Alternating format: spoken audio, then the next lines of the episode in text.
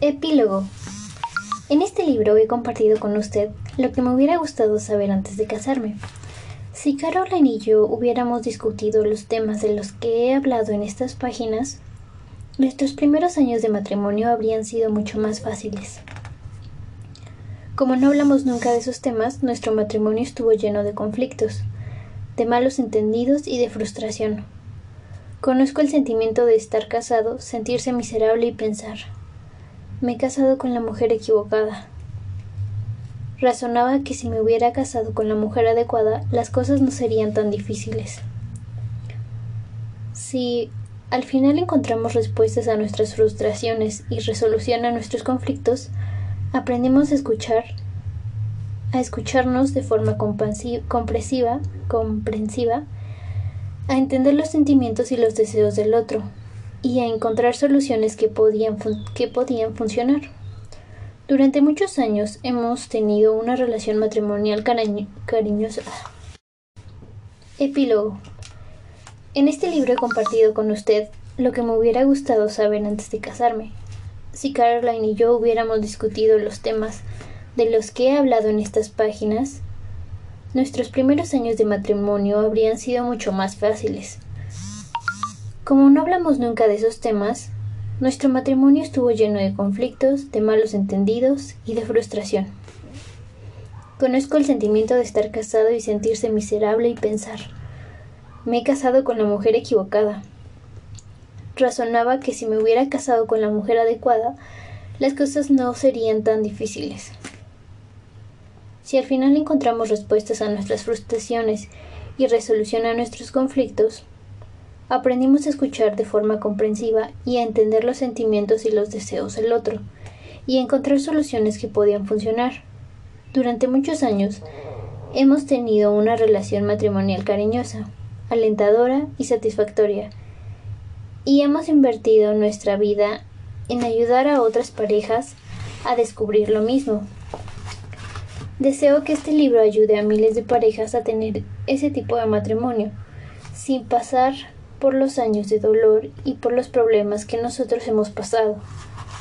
Si estás soltero, en estos momentos no sale con nadie, espero que las ideas de este libro se queden en su mente para el futuro. Ahora tiene una visión más realista de lo que es necesario tener en cuenta antes de tomar la decisión de casarse. Cuando empiece a sentir un hormigueo cuando está con alguien, espero que saque este libro de la estantería y deje guiar para conseguir una relación amorosa duradera, que lo lleve a tomar la sabia decisión de decir que sí o que no. Para todos los que están saliendo de forma comprometida con otra persona, espero que este libro sea su compañero de confianza para llegar a conocerse. Los animo a discutir sobre los temas abierta y honestamente, y a tratar de ser realistas sobre lo que descubrirán. Si lo hacen, creo que tomarán una decisión sabia sobre si deben casarse o no.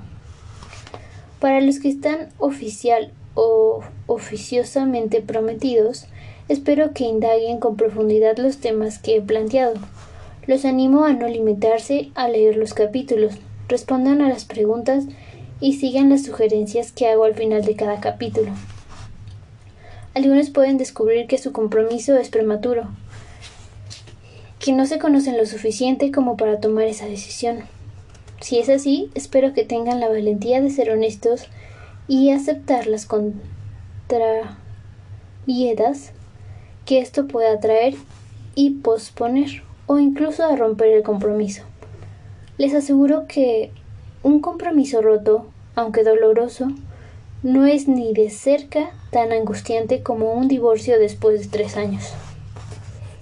Si por otra parte concluyen que tienen lo suficiente en común para formar un matrimonio exitoso, entonces la discusión de esos temas los preparará para hacer de este sueño una realidad.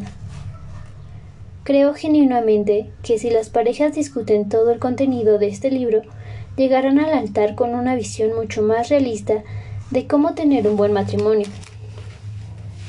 Hace algunos años, una encuesta reveló que el 87% de los adultos solteros entre 20 y 30 años afirmaban que querían tener un matrimonio para toda la vida. Han visto divorciarse a sus padres y sintieron la pena del abandono. No desean repetir ese mismo patrón. La tragedia es que muchos de ellos no tienen idea de cómo cumplir con la aspiración de tener un matrimonio para toda la vida. Deseo que este libro les proporcione esa información. Si este libro les resulta útil, espero que lo recomiende a sus amigos. Me encanta recibir sus comentarios y sugerencias.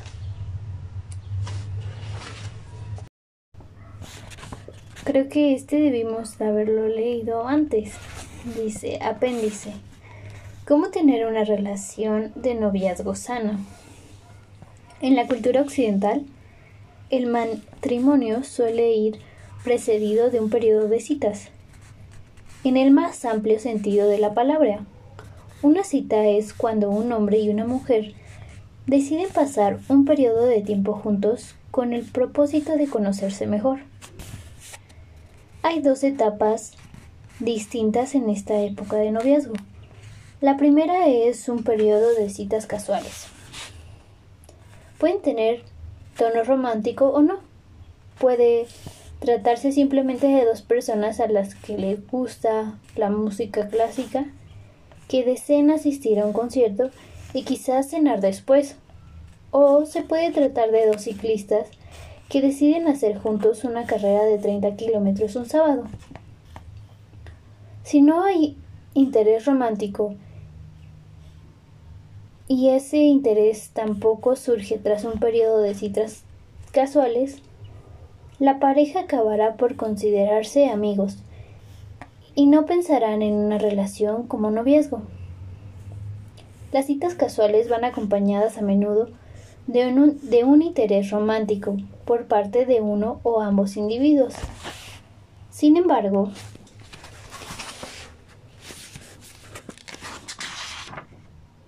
Sin embargo, la pareja puede tener muchas citas sin reconocer que existe ese tipo de interés. Lo que importa en las citas casuales es disfrutar de la vida y, compartir intereses comunes. Las citas casuales no suelen exigir exclusividad, o sea, uno o ambos individuos pueden tener citas con otras personas. Aunque el que tenga los sentimientos románticos más fuertes puede sentirse herido sabiendo que el otro tiene citas. No suele verbalizar ese sentimiento porque sabe que no se ha establecido ningún compromiso. Las citas casuales suelen seguir tres direcciones. Si no hay interés romántico y ambos tienen intereses en común fuertes, pueden convertirse en amigos que suelen realizar una actividad que tienen en común. Ese tipo de relaciones suele durar años. Otra posibilidad es que las citas terminen. Quizá una de las partes sienta una atracción romántica muy fuerte y la otra no. Esto se puede convertir en un conflicto que acaba de destruir la relación o si ninguno tiene un interés romántico y no tienen un lazo de unión fuerte, la relación termina. La tercera posibilidad es que con el tiempo, aunque no estuviera presente al principio, las dos personas acaben por sentirse románticamente interesadas. Lo pasan bien juntos y empiezan a pensar que pueden haberse enamorado. La relación entonces pasa de la cita casual al compromiso. El compromiso es mucho más serio que las citas casuales. Se considera que hay una relación de exclusividad. Si, uno de, si uno de ellos decide citarse con otras personas, el que se siente traicionado experimentará un gran dolor. No durará en verbalizar su pena, y la subsiguiente conversación llevará al rompimiento de la pareja y al compromiso. En esta etapa del compromiso, la que me gustaría comentar en este apéndice, creo que desarrollar una relación de compromiso sana es la mejor preparación para llegar a un buen matrimonio. No estoy sugiriendo que las parejas que tienen ese tipo de relación terminen casándose. Sugiero que una relación sana les permita contestar a la pregunta ¿Nos casamos o no nos casamos? De forma más inteligente. Por lo tanto, prestemos atención a los factores que caracterizan a este tipo de relaciones. Las citas sanas se centran en llegar a conocerse mutuamente. En eso consisten las citas serias. La psique humana es una compleja combinación de herencia y ambiente. Lo que se ve por fuera no tiene por qué ser lo que se encontrará por dentro. Este proceso de descubrimiento requiere un alto nivel de honestidad por parte de ambos. En las primeras citas solemos sacar lo mejor de nosotros mismos, o sea, tratamos de dar una buena impresión. Pero esta no es la actitud que conduce a una relación buena. Cada persona tiene su propia historia. Esa historia la ha traído donde está en ese momento. No podemos conocernos si no compartimos nuestras historias particulares. Esto significa que debemos estar dispuestos a hablar de nuestros fracasos y nuestros éxitos. Un joven me dijo una vez en la oficina, tengo miedo de decirle que estuve en una cárcel para jóvenes tres meses por robar en una tienda, cuando tenía 16 años. Temo que si se entera me deje. ¿Durante cuánto tiempo quiere ocultar esta información? le pregunté. ¿Hasta que estén comprometidos o hasta estar casados? Supongo que no sería muy justo, ¿verdad? respondió. Edificar una relación sobre la decepción o escondiendo la verdad es un sabotaje a la pareja. Por naturaleza estamos dispuestos a compartir nuestro éxito porque nos hace parecer mejores, dudamos más a la hora de compartir nuestros fracasos, porque resultan dolorosos e incluso para nosotros. No obstante, una relación sana tiene que construirse sobre la verdad. Hay dos áreas en las que resulta muy difícil ser honesto. Una es nuestro pasado sexual y la otra nuestro historial financiero. Sin embargo, Recomiendo encarecidamente a las parejas que salen de forma seria que cuenten esas áreas de su vida. En parte, los motivos a hacer esto es porque son los dos aspectos más conflictivos que provocan en un matrimonio. Llegar al matrimonio sin hablar de esto es injusto para nuestra pareja y para nosotros mismos. Hace poco una joven me dijo mi pareja me ha comentado que ha sido sexualmente activo con tres chicas en el pasado, en los pasados ocho años. Debe confesar que esto me debe confesar que esto me parece difícil de sobrellevar. De hecho, todavía estoy intentando asumirlo, pero agradezco que me lo haya contado. Si lo hubiera sabido después de estar comprometidos o de casarnos, creo que me hubiera sentido traicionada. Creo que ella tenía razón y que él fue muy inteligente al decir la verdad. Simplemente porque algo sea difícil de asumir, no debe ser ignorado. En la vida real hay que enfrentarse a temas complicados. Aprender a hacerlo durante el noviazgo lo prepara a uno para tener un buen matrimonio en el futuro. ¿Y qué pasa con las finanzas? Hablar de los temas financieros puede resultar difícil, pero también es necesario para tener una relación sana, especialmente si esa relación parece que lleva camino del compromiso y el matrimonio. Comentar cómo manejan las finanzas cada uno de ustedes es muy probable que los lleve a descubrir que tienen diferentes formas de ahorrar y dar y gastar. Negociar estas diferencias antes del matrimonio hará que la transición de la vida de casados resulte más fácil. Por ejemplo, si uno normalmente da el 10% de sus ingresos a obras de caridad, y el otro da el 2% o nada, esta diferencia puede conducir a fuertes conflictos maritales si no se subsana antes del matrimonio. La cantidad y el tipo de deuda también tiene que comentarse. ¿Cuánto dinero tienen ahorrado y con qué propósito es también una información importante? Si uno de ustedes es ahorrador y el otro es gastador, se impone la negociación. La negociación implica discutir el tema en profundidad y encontrar soluciones aptas para los dos. Estos son los temas de los que nunca se habla en la época de las citas casuales, pero cuando se pasa en una relación más seria y especialmente cuando se está pensando en compromiso y el matrimonio, son temas muy importantes. La etapa del noviazgo también permite conocer a la familia de la otra persona y su forma de comportarse. ¿Cómo se relaciona con sus padres? ¿Y los padres del otro? ¿Qué tipo de relación tienen ustedes actualmente con sus padres? ¿Hay padres divorciados en alguna de las dos partes? ¿Cuál es su relación actual con ellos? Hay que esforzarse para relacionarse con la familia de la pareja, porque si llegan a casarse ellos formarán parte de su familia durante mucho tiempo.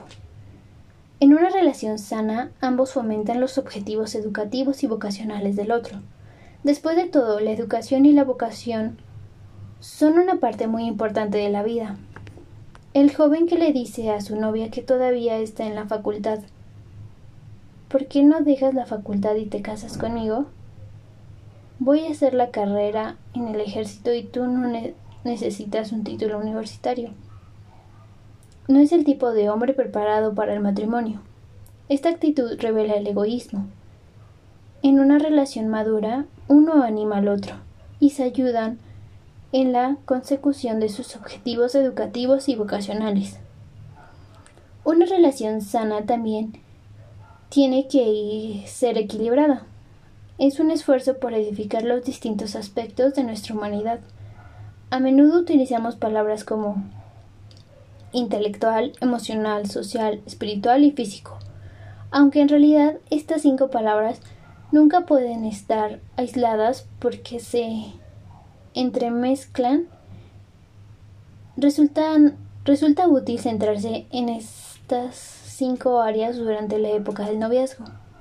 Lo intelectual tiene que ver con nuestros pensamientos, deseos y percepción de la vida. A menudo hablamos de la compatibilidad intelectual. La pregunta es, ¿podemos compartir nuestras reacciones ante un artículo de periódico o revista y estimular el pensamiento sin condenar o discutir lo que el otro dice? Si nuestras ideas políticas chocan, ¿cómo procesamos esas diferencias? Aprender a no estar de acuerdo sin ser desagradable es una prueba que existe es una prueba de que existe compatibilidad intelectual. Si un hombre que casi nunca lee un libro está saliendo con una lectora voraz, ¿puede haber fundamento para una compatibilidad intelectual? El que siempre consigue, sobresal sobresalientemente en la facultad puede tener dificultades para comunicarse con una persona que apenas saca aprobados. Intelectualmente, ¿van a la par? Sus conversaciones intelectuales son estimulantes o todo lo contrario. El, aspecto emocional tiene que ver con nuestras respuestas emocionales, no solicitadas a los sucesos de la vida. Algunas personas escuchan a la sirena del camión de bomberos y se atemorizan, otras ven a alguien llorando y se sienten muy incómodas. Nuestros sentimientos no son algo que elegimos, simplemente forman parte de nuestra vida. Aprender a partir de estas emociones, entender de dónde proceden y responder de forma positiva a nuestros sentimientos es parte importante del proceso de madurez. Aprender a ayudarnos mutuamente a procesar las emociones permite tener una relación sana. También somos criaturas sociales. Intentamos compartir la vida con los demás. hay algo en la naturaleza humana que desea vivir en la comunidad. Por eso uno de los castigos más severos es el aislamiento, total. Sin embargo, hay muchas formas distintas de cómo, dónde y cuándo pasar tiempo con los demás. Abundan las reuniones sociales en nuestra cultura. Miles de personas asisten cada semana a estadios a ver espectáculos deportivos, mientras que otros van a conciertos de música clásica, al teatro o a la iglesia. Todos estos son encuentros sociales, pero no necesariamente asisten las mismas personas a ellos. ¿Cuáles son sus intereses sociales? ¿Y los de su pareja? Una joven me dijo una vez, me resulta muy difícil entender ¿Cómo se puede sentar todo el domingo a ver coches que corren en círculos? Si esta es su idea de vida social, no sé si estamos viviendo en el mismo planeta. Puede que ella tenga razón. Lo bueno es que lo que está descubriendo mientras son novios y no lo bueno es que lo está descubriendo mientras son novios y no cuando ya están casados. Otro aspecto de la vida es el espiritual. He mencionado con anterioridad que mi especialidad académica es la antropología, que es el estudio de las culturas. Nunca se ha descubierto una cultura en donde las personas no tengan creencias sobre el mundo inmaterial. El hombre es inevitablemente espiritual.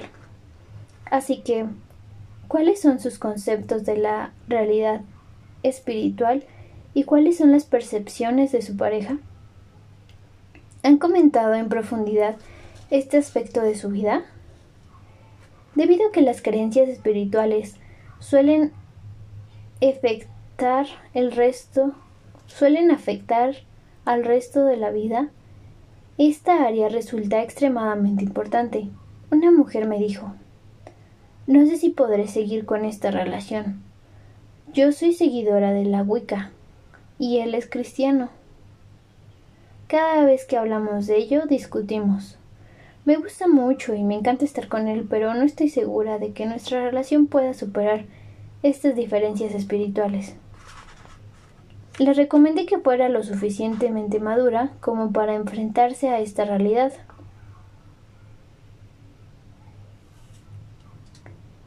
La quinta dimensión de nuestra humanidad es que somos criaturas físicas.